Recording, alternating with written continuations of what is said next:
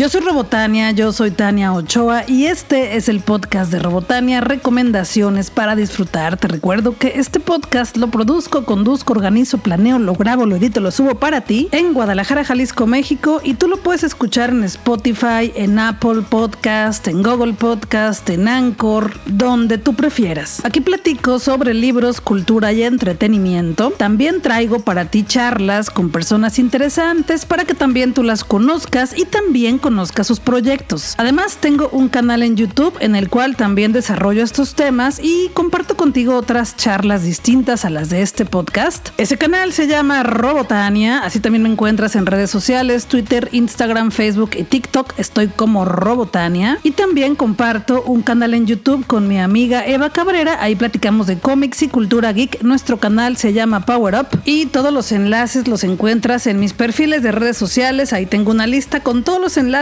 Tú nomás dale clic, elige la plataforma favorita, ve a visitar mi canal y el canal que comparto con Eva Cabrera, suscríbete y síguele disfrutando del contenido. Pues ya terminé Lucifer, la quinta temporada en Netflix, y más adelante te voy a platicar sobre ella. Lo que te quiero platicar ahorita es que retomé la serie de Mad Men. Esta serie la vi cuando la lanzaron originalmente por allá en dos mil siete y volví a empezarla porque es una serie que me gusta mucho, con la cual aprendo cada episodio, aunque ya los haya visto, sobre todo porque la vi pues hace diez años y en ese entonces tampoco era la que soy ahorita, entonces estoy aprendiendo cosas nuevas y viendo cosas que en ese entonces no vi. Me gustan las series intensas donde hay drama, que te pone a reflexionar, donde hay situaciones que te dejan pensando el por qué ocurrieron o cómo fue que se dieron. Me gustan las series que tratan sobre relaciones personales entre humanos y sobre todo relaciones entre personajes complejos, personajes reales como yo, como tú. Y Mad Men es una serie que tiene todo eso. Según el piloto de la serie, Mad Men es un término que procede del argot que se usaba en la década de mil novecientos cincuenta por los publicistas que trabajaban en Madison Avenue para referirse a sí mismos. Y sí, es una serie sobre una agencia de publicidad ubicada a finales de los cincuenta, principios de los sesenta. De hecho, yo voy en la temporada cuatro y ya es mil novecientos sesenta y cinco. Y pues ahí vemos reflejados todos los errores que cometíamos socialmente las personas en aquel entonces. Digo, yo no había nacido, pero me refiero en general a los humanos. Y también están reflejados todos los vicios, los maltratos, el machismo, la misoginia, la violencia de género, pero lo que más me gusta es que en cada episodio hay estrategias de publicidad, estrategias de comunicación, y me encanta ver cómo las desarrollan. Y por supuesto, algo que hacen muy bien es que en cada episodio la trama principal de la serie avanza muchísimo, no como en otras series que hay episodios que se notan que son relleno para alargar la temporada. Aquí no, cada episodio tienes que estar muy atenta, muy atento para que no se te escape ningún detalle, y eso es muy delicioso en las series. En esta segunda vuelta que le estoy dando a Mad Men, voy en la temporada cuatro, en el episodio cuatro, y como te decía, es mil novecientos sesenta y cinco, ya está llegando la época de los setentas, la psicodelia, las drogas. Pero a ver, antes de que te platique de la temporada cuatro, te quiero platicar del final de la temporada tres.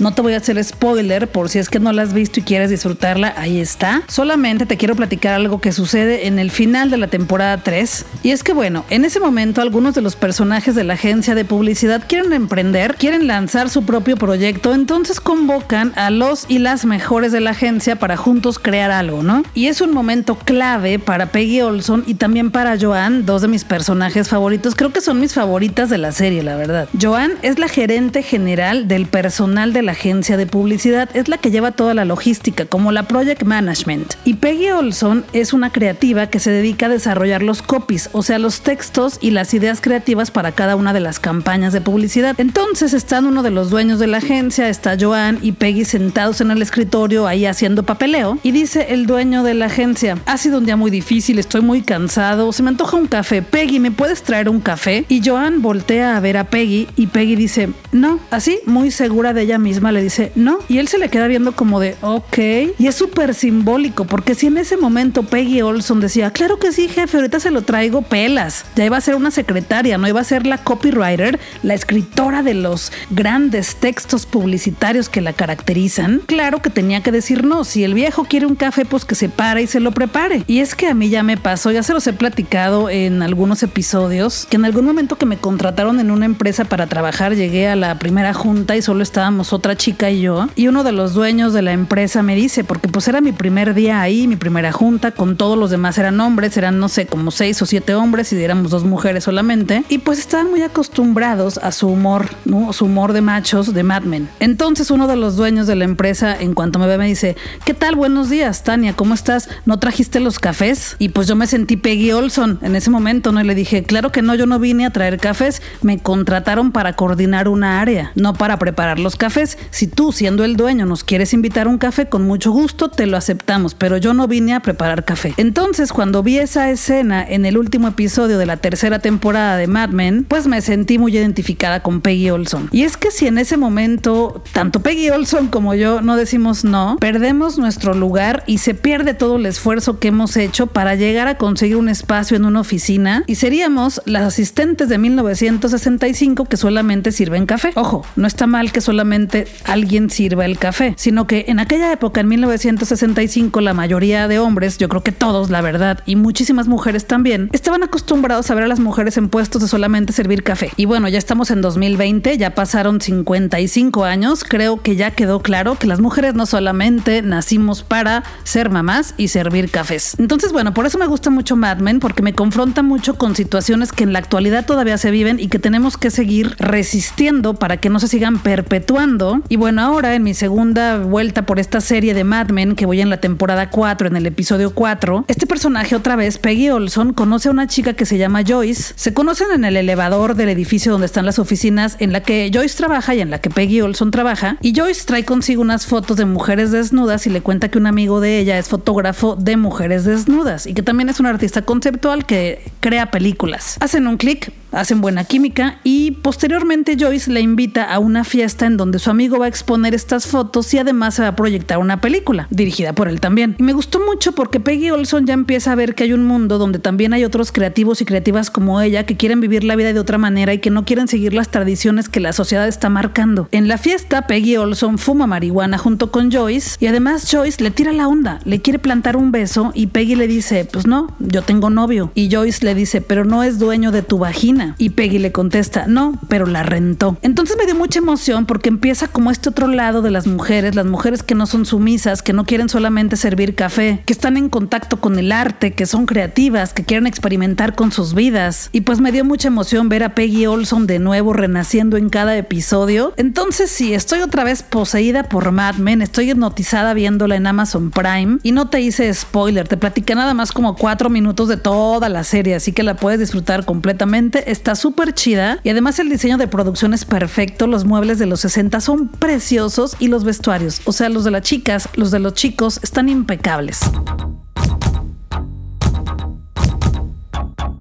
Todos los miércoles tengo programa en vivo con Robotania en mi canal de Instagram a las nueve de la noche y en ocasiones tengo invitadas o invitados especiales para platicar con ellos, desarrollar charlas chidas. Y el miércoles pasado mi invitada especial fue la drag Avie Shu, quien también es diseñador de modas, y ahí nos platica cómo se dio cuenta que la moda era lo que más le gustaba en la vida, en qué momento decidió convertirse en una draga y cómo ha sido todo este trayecto, porque ahora es participante de la tercera temporada de la competencia drag de YouTube que se llama La Más Draga. La tercera temporada de esta competencia comienza el veintidós de septiembre en el canal de YouTube de La Más Draga y pues yo estoy muy emocionada porque soy fan del drag y soy fan del trabajo de Avie Shu, y si es que no la conoces, si es que no conoces el trabajo de Jesse, el diseñador detrás de Avie Shu, chécale en mi canal de Instagram, estoy como Robotania, ahí se quedó grabada la conversación para que la disfrutes, conozcas su trabajo y te la pases bien.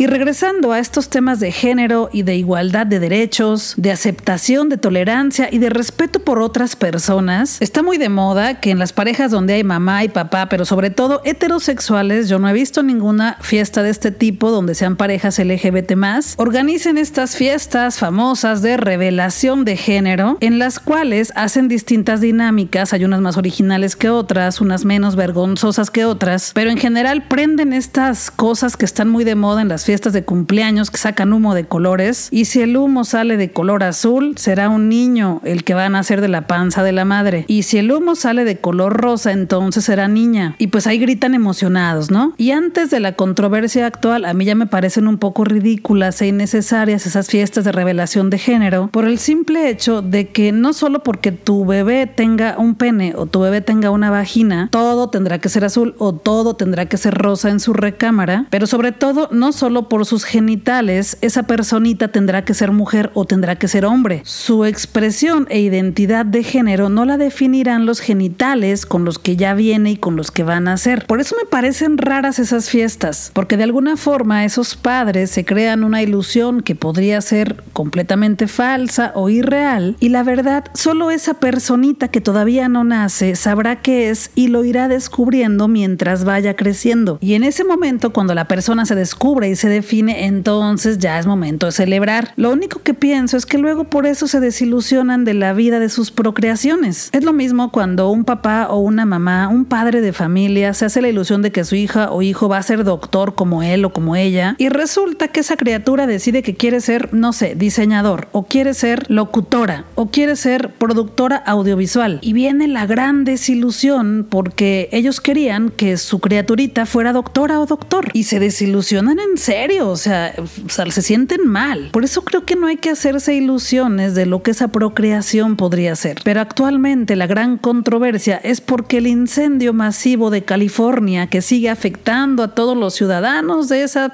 parte del mundo, pues fue generado por una fiesta de revelación de género. Y no es la primera vez en el mundo que una fiesta de este tipo crean un incendio. No sé si ya te lo he platicado antes, pero yo detesto los fuegos artificiales. He sido testigo de situaciones muy peligrosas de incendios masivos cuando están prendiendo luces de bengala o cohetitos o toda esa cosa que les gusta prender a la gente que les gustan los fuegos artificiales. Gente que ha perdido manos, gente que por accidente obviamente ha incendiado bosques. Y me parece ridículo, me parece ridículo porque contamina y pone en peligro a muchas de las personas que están ahí, que en ocasiones ni tenemos nada que ver con el que prendió ese fuego artificial. Pero bueno, esa es una batalla mía, ¿no? Yo detesto los fuegos artificiales y los castillos y toda esa cosa. Creo que podrían sustituirse por proyecciones con ruidos. O sea, si lo que quieren son luces y ruido, pues pongan luces de L E D y así contamina menos. Incluso creo que sería hasta más barato. Y pues pongan unas bocinas con truenos ahí muy fuertes para que simulen esos ruidos que hacen los cohetes y los fuegos artificiales. No es ilegal y pues la vida de nadie, ni la casa, ni nada corre riesgo. En fin, son cosas que pasan por mi mente. Cada quien es libre de hacer la fiesta que quiera, siempre y cuando no pongas en peligro la vida de otra persona, y también cada quien es libre de crearse las ilusiones que quiera en cuanto a esa personita que van a ser de sus entrañas o de las entrañas de su pareja. Pero creo que determinar o elegir un color que impondrá ciertos comportamientos a esa personita no es lo mejor. A mí, por ejemplo, nunca me gustó el azul, nunca me gustó el rosa, yo siempre elegí el morado. Obvio, no me hubiera gustado que hubieran organizado una fiesta de revelación de género cuando yo estaba en la panza de mi mamá, pero si hubieran hecho alguna, por favor, ojalá que todo hubiera sido morado, con luces moradas, sin quemazones, sin fuego, sin humo tóxico, sin poner en riesgo la vida de nadie, sin crearse falsas ilusiones de lo que iba a ser Robotania. Pero eso sí, todo, todo, todo, todito morado.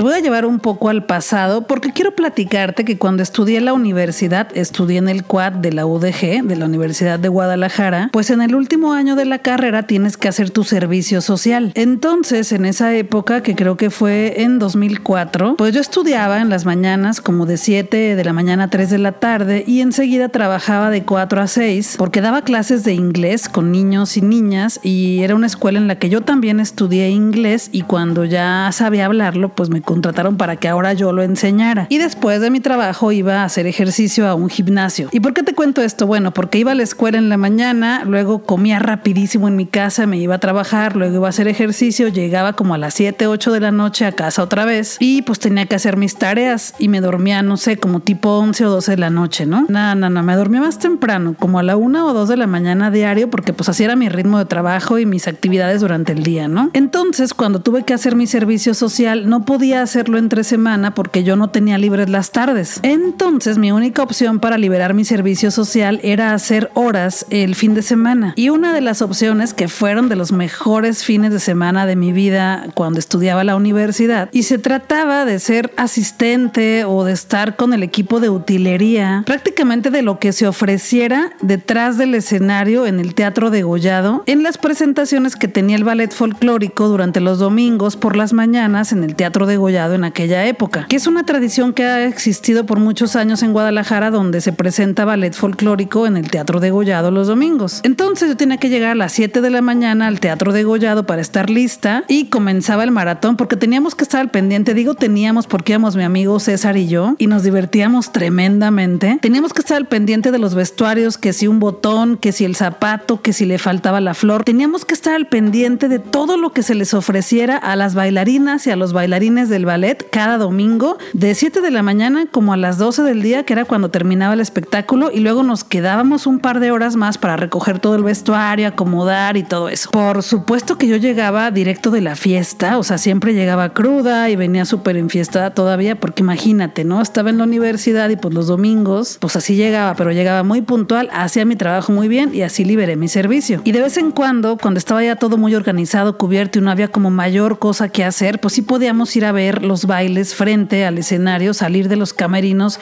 y disfrutar los bailes espectaculares de estas personas. Y era el ritual de cada domingo durante mi último año en la universidad, y yo fascinada, la verdad, me encantaba. De verdad, lo disfrutaba muchísimo, me encantaba ver cómo se movían con esa cadencia los chicos y las chicas en el escenario, golpeando los machetes, haciendo figuras con sus faldas, que si el baile del viejito, que se aventaban al rebozo, que si el son de la negra, el zapateo firme y preciso en cada número, y el mariachi en vivo cada domingo. Me encantaba, de verdad lo disfruté muchísimo. Entonces, cuando me enteré que el Conjunto Santander iba a estrenar un espectáculo de ballet folclórico, pues se me vinieron a la mente todos estos recuerdos de cada fin de semana estar al pendiente de qué se les ofrecía a cada una de las bailarinas y los bailarines para que pudieran salir impecables a bailar al escenario y entregarlo todo. Además, haber conocido el Teatro Degollado en todas sus entrañas fue fascinante. Ya después te contaré más de todo esto. Hoy viernes once de septiembre se estrena el espectáculo del Ballet México Folklórico en la sala digital del Conjunto Santander. Hoy se estrena, pero ahí se queda durante un mes para que lo veas cuando tú quieras, en la comodidad de tu hogar y en el dispositivo que tú quieras, en tu teléfono, en tu computadora, en tu pantalla inteligente, donde tú prefieras. Platiqué con Griselda Alcántar, quien es directora artística del Ballet México Folklórico y por supuesto también baila en este Este ballet. Y lo único que pasó es que me dieron muchísimas más ganas de ya ver este espectáculo. Pues hoy me encuentro con Griselda Alcántar. ¿Cómo estás, Griselda? Hola, Tania, muy bien. ¿Y tú?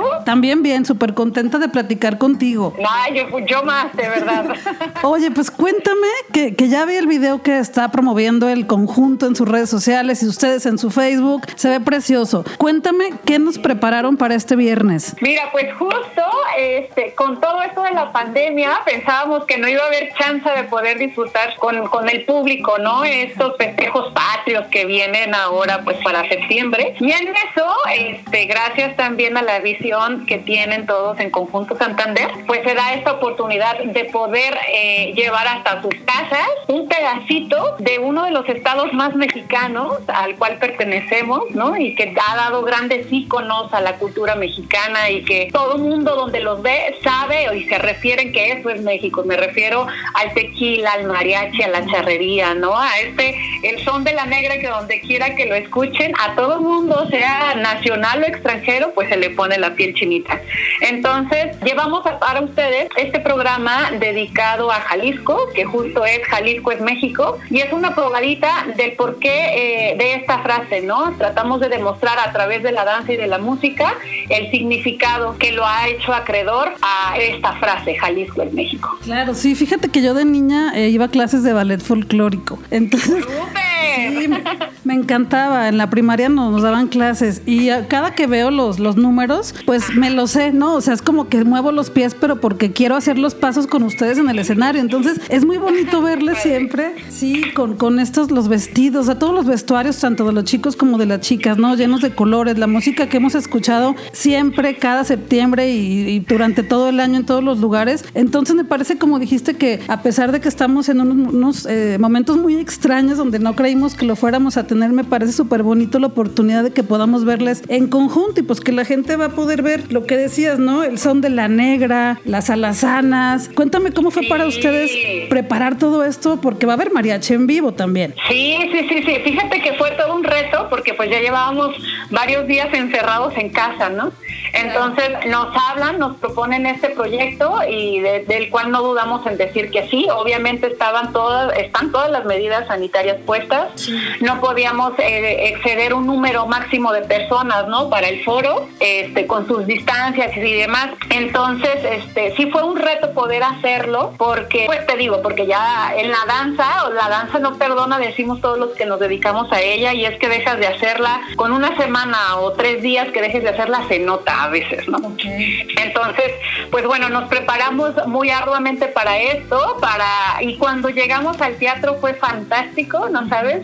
El poder ver pisar el escenario, ver a, lo, a la gente de Tramoya, todo el equipo técnico de Conjunto Santander, que mil respetos para ellos y para su profesionalismo, pues, ¿no? Las personas que también, incluso los que hacen el aseo y sanitizaban este, de cada determinado tiempo los camerinos, o sea, todos, todos, te lo prometo que todos estábamos felices de poder llevar a cabo esto, ¿no? Claro. Sí. Entonces, eh, el mariachi también, eh, para ellos también incluso fue como complicado, porque después de mucho tiempo, aunque uno practica en casa, no es lo mismo, ¿no?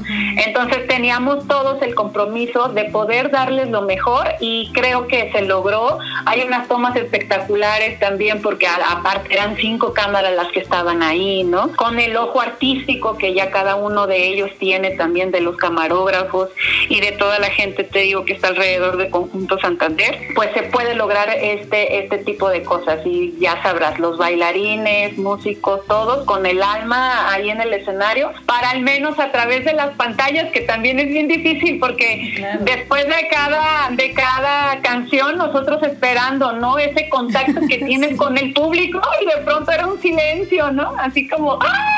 Hace falta, ¿cómo hace falta poder estar en cercanía? Y, y, y a final de cuentas es una energía que se transmite de los bailarines y de los músicos al público, y el público luego nos lo regresa. Eso jamás se va a cambiar. Pero bueno, al menos a través de las pantallas podemos pasarles un, po- un poquito de nuestra pasión por nuestro país, por nuestra cultura, y evidentemente orgullosos de ser mexicanos, ¿no? Sí. Y espero que así se sientan todos. Mira, yo ya vi el tráiler, bueno, el, el video que están promocionando, sí, se ve, se ve increíble, y las cámaras al lado del mariachi entre ustedes, se ve muy bonito. Sí, no, hombre, lo van a, sí, lo van a disfrutar mucho, porque a, a, eh, sí, lo que sí no pasa es que a veces el público no puede estar dentro del escenario, ¿no? Y ver como otros detalles, y pues ahora la verdad es que se logra. Y además, por ejemplo, todo se preparó para que la iluminación, ustedes pudieran dar de ese colorido que nos caracteriza, uh-huh, incluso a través de la pantalla, pues, ¿no? Porque luego se daba cuenta uno de que para ciertas tomas a veces se perdía esos colores.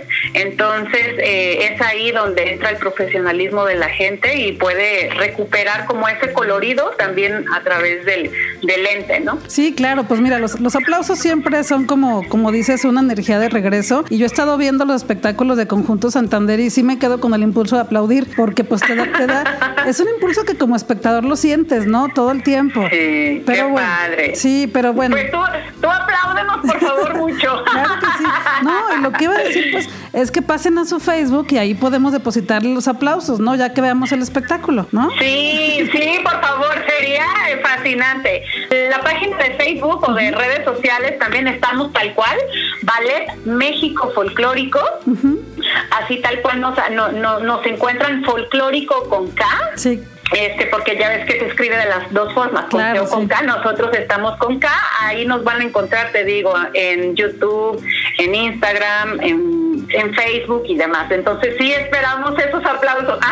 Sí, y además que también por ahí subieron varios videos en los ensayos eh, y está muy padre pues todo lo que han subido por ahí que, que de ver todo eso pues dan más ganas del viernes de estar listos y listas para verles. Sí, muchísimas gracias. Pues Qué muchísimas que gracias. Nos digas eso. Sí, muchas no, gracias a ustedes también. No, no, no, al contrario, gracias por este espacio, por dejarnos llegar a tus radioescuchas también, que es muy importante y a los cuales les mandamos un fuerte abrazo. Muchas gracias, pues el viernes ahí les veré y por ahí paso a dejarles mis aplausos también en sus redes sociales. Súper Muchi- bien, nos dará, nos dará muchísimo gusto, Tania. Muchas gracias, Griselda, hasta pronto. A ti un fuerte abrazo, hasta luego, bye bye. Ahí está, corre por tu acceso virtual a la sala digital de Conjunto Santander. Cuestan ochenta pesos los accesos para que los veas con quien tú quieras en tu dispositivo móvil preferido, en tu computadora, teléfono o pantalla inteligente. Durante la semana, por cortesía de Conjunto Santander, te estuve regalando boletos en mis redes sociales, así que si no me sigues, tache para ti porque por ahí te los pudiste haber ganado. Pero si no, ochenta pesos, baratísimo, ve por tu acceso de ya. Una vez que compras tu acceso, tienes cuarenta y ocho horas para disfrutar el espectáculo.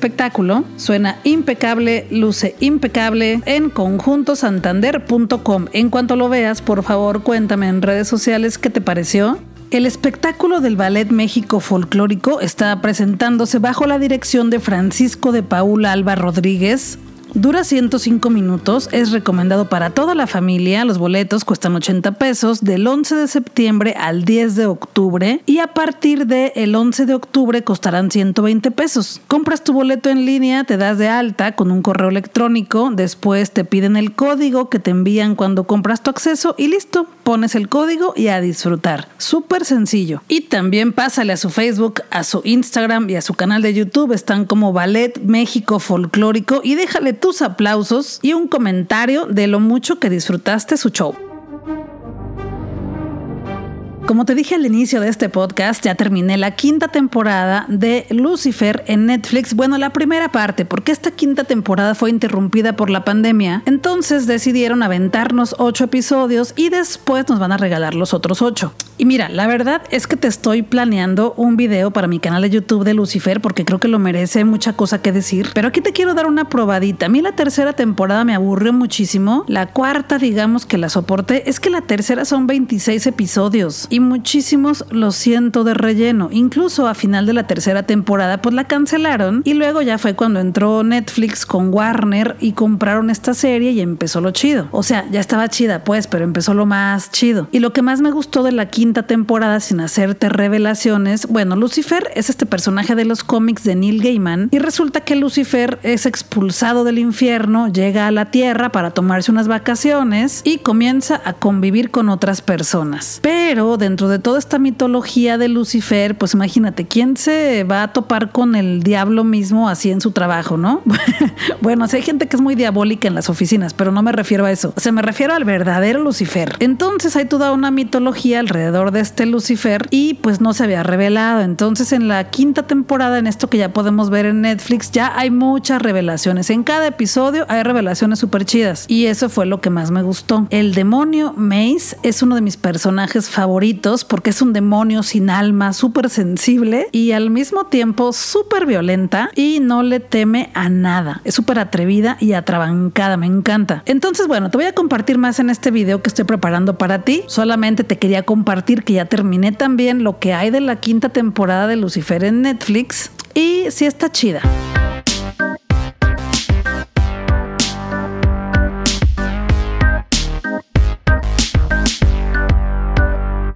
Como cada semana fui de paseo por las librerías y te quiero platicar aquí lo que ahí me encontré para que también tú te encuentres con estas maravillas. Claro que todavía no voy a las librerías, pero ya ves que hago mis paseos virtuales por las páginas de internet de las editoriales, las páginas de las librerías, sus redes sociales y todos los boletines que me envían cada semana. Y también ando paseando mucho aquí en mi biblioteca personal, encontrándome con cosas que no me acordaba que tenía. Y bueno, la primera novedad de la que te quiero platicar es es un cómic que ya lo teníamos disponible en inglés, pero me emocioné porque ya tenemos la versión en español. Y también una gran ventaja de tenerlos en español es que pues sí son más baratos que las versiones en inglés. Este cómic es Teen Titans, se llama Raven y es escrito por Cami García y dibujado por Gabriel Piccolo. Raven es una empática que puede teletransportarse y controlar su alma y puede luchar físicamente así como actuar con los ojos y los oídos de Raven lejos de su físico, de su cuerpo.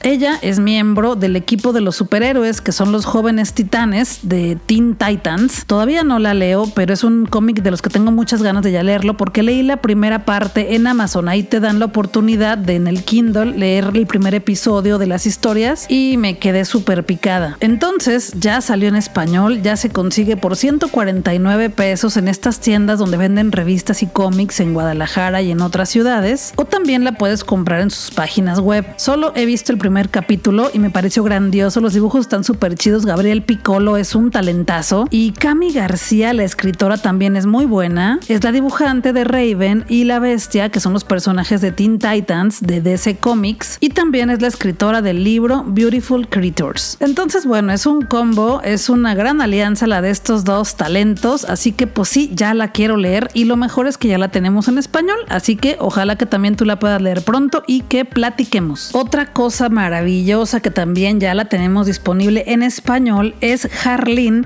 dibujada y escrita por Stjepan Sejic, no sé cómo se dice su nombre. Dice Google Traductor que se dice Stjepan Sejic. Te voy a poner por ahí unas imágenes en mis redes sociales para que lo ubiques fácilmente, pero el tema es que esta novela gráfica se llama Harleen, es también de D C Comic de la colección Black Label y es la historia de la doctora Harleen Quinzel, que a lo mejor te suena porque pues es Harley Quinn. Es que resulta que mientras ella busca ayudar a almas rotas en Gotham City, pues aquí nos presentan una nueva y audaz narración de el trágico origen de Harley Quinn, contada a través de los ojos de la única persona que la conoce mejor, obviamente Harleen, quien es una joven psiquiatra que ya sabemos que tiene un retorcido y patológico romance con el Joker, y bueno, eso es lo que vemos aquí, pero quiero comprarla, quiero ya leerla, porque Stjepan Sejic, yo lo conocí porque él tiene sus novelas gráficas que se llaman Sunstone, Sunstone, que también ya se pueden conseguir en español, hay cinco volúmenes con Panini Comics, y esta historia de Sunstone Stone es una de la que ya te he platicado, donde son dos mejores amigas que se conocen a través de una plataforma digital en línea y tienen sexo en línea porque ambas son practicantes de B D S M. Este es un término creado para abarcar un grupo de prácticas eróticas libremente consensuadas y que muchas personas disfrutan, y es bondage, dominación, sumisión, sadismo y masoquismo, B D S M. Y bueno, se convierten en las mejores amigas y luego se conocen en persona y con comienzan a enamorarse. Y esta historia pues también es dibujada y escrita por este mismo autor. Y me encanta esa historia. Entonces por eso ya quiero conocer esta otra novela que hizo sobre Harley Quinn. Harleen de Stjepan Sejic es de la colección de D C Black Label y ya lo puedes conseguir en español también en las tiendas de cómics que también venden café y que venden buffet, ya sabes cuáles. Y si no quieres ir por esto de la pandemia, lo puedes encargar en su página en línea y te llega a tu casa. Y la tercera historia de la que te quiero platicar, ya te he contado antes, pero no la había terminado. La terminé el viernes pasado, pero después de haber publicado el podcast, y me refiero a La Nación de las Bestias, Leyenda de Fuego y Plomo, de la escritora jalisciense Mariana Palova con Editorial Océano. Ya la terminé y es maravillosa, de verdad me tiene muy fascinada. Es la segunda parte, la primera se llama La Nación de las Bestias, El Señor del Sabbat, y en esa primera parte conocemos a Elis, entre otros personajes, y Elis es un chico andrógino que en la historia muchas personas en ocasiones lo confunden con una mujer, y a él no le da problema, pero bueno, les dice no soy mujer, soy hombre. Y bueno, en este primer libro Elis viaja de la India a Nueva Orleans en Nueva York porque resulta que su papá lo abandonó en la India y la última carta que recibió de él trae un domicilio de Nueva Orleans, y además de esto resulta que Elis tiene pesadillas que parecen muy reales y no sabe por qué. Entonces viaja a Nueva Orleans para descubrir quién es, descubrir de dónde viene y quién es su padre y por qué le pasa lo que le pasa. Ahí,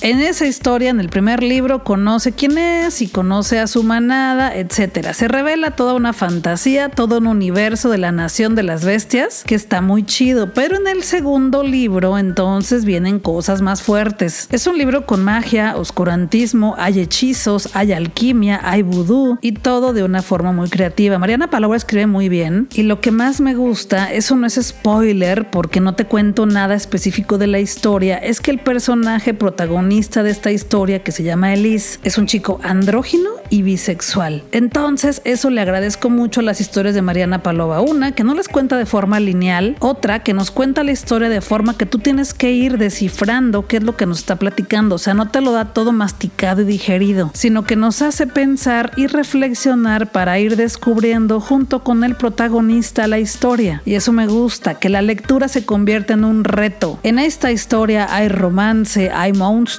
hay peleas, hay mucha aventura, oscurantismo, hechizos, magia. Está categorizada como una novela de fantasía juvenil, pero yo la pondría simplemente como una novela de fantasía, así, tal cual. Es muy buena, va con garantía Robotania, ya está disponible en formato digital o también en impreso, en todas las librerías, también en las tiendas en línea. La Nación de las Bestias, Leyenda de Fuego y Plomo, de Mariana Palova, Editorial Océano. Y el viernes pasado la editorial me invitó a una charla charla con Mariana Palova y se proyectó, mejor dicho, se transmitió en su Facebook, así lo encuentras como Editorial Océano México, y yo, junto con otras lectoras y otros lectores, platicamos con Mariana Palova, moderados por Saibet de Editorial Océano, y la charla se puso muy buena. Además, lo mejor es que no tendrás spoilers, nada más te compartimos por ahí ciertas ideas para que se te antoje más leerla.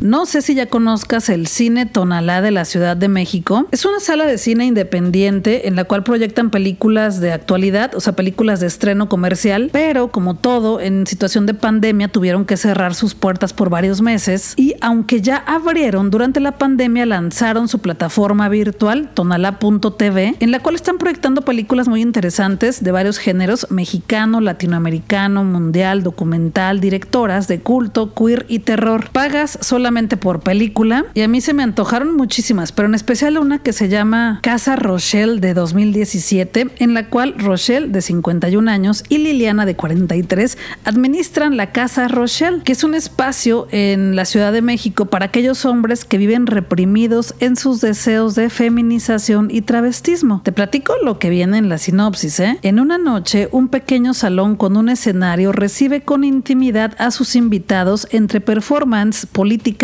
y playbacks. La conversación entra en un tono existencialista cuando se habla de las frustraciones y los sueños, de la dualidad de géneros y su realidad como hombres biológicos, de sus deseos más innatos y de la constante búsqueda de la identidad. Casa Rochelle es un documental dirigido por Camila José Donoso en dos mil diecisiete y que tengo muchas ganas de ver, y ahí me lo encontré, y solamente es una de las películas y documentales que puedes disfrutar desde tu casa a través de la plataforma digital del Cine Tonalá de la Ciudad de México, que es tonalá punto t v. Pagas tu película y tienes unas horas para verla cuando tú quieras. Ya te contaré qué tal me pareció este documental.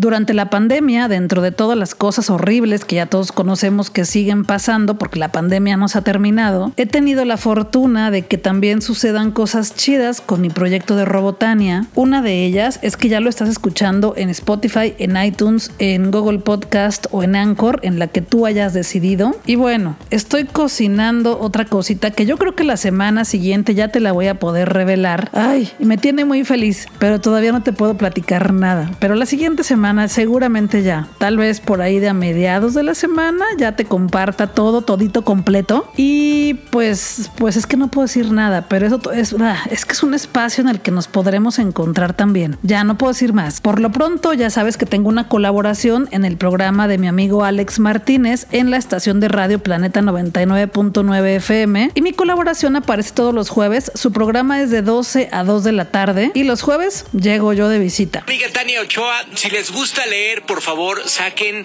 eh, ahí un papelito y una pluma, porque eh, les voy a platicar algo muy importante y lo que Robotania en los libros que nos comparta para que los anotan y los puedan leer. Mi querida Tania Ochoa, Robotania, ¿cómo estás, amiga? Muy buenas tardes.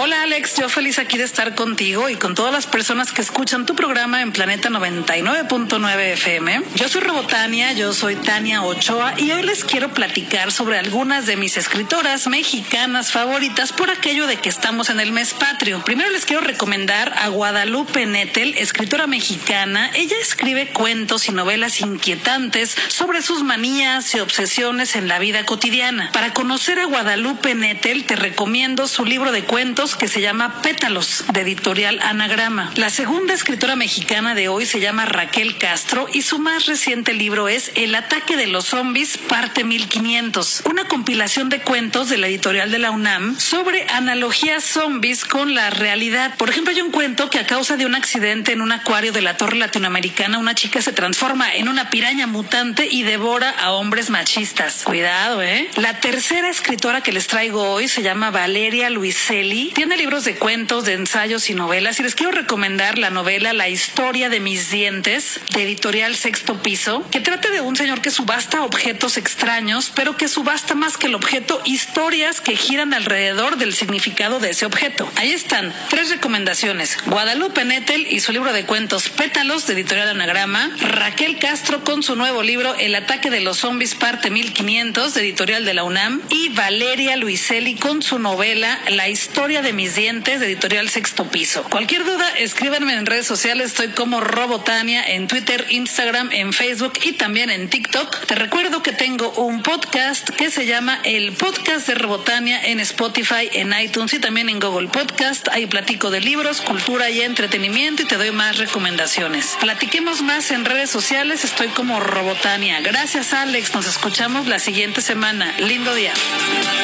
noventa y nueve punto nueve.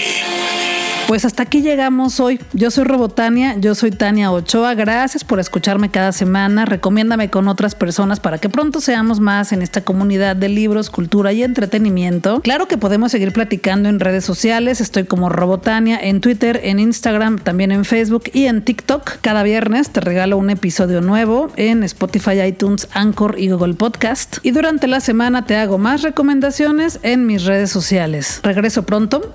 Te aseguro que más pronto de lo que te imaginas, con más contenido exclusivo para ti. Guadalajara es nuestra y tenemos que seguir disfrutándola, pero también tenemos que seguir disfrutándonos a nosotros mismos. Entonces, hay que seguir utilizando las mascarillas. Cuídate, cuídame y cuídales. Vámonos a disfrutar que la vida es corta y el tiempo se nos está terminando.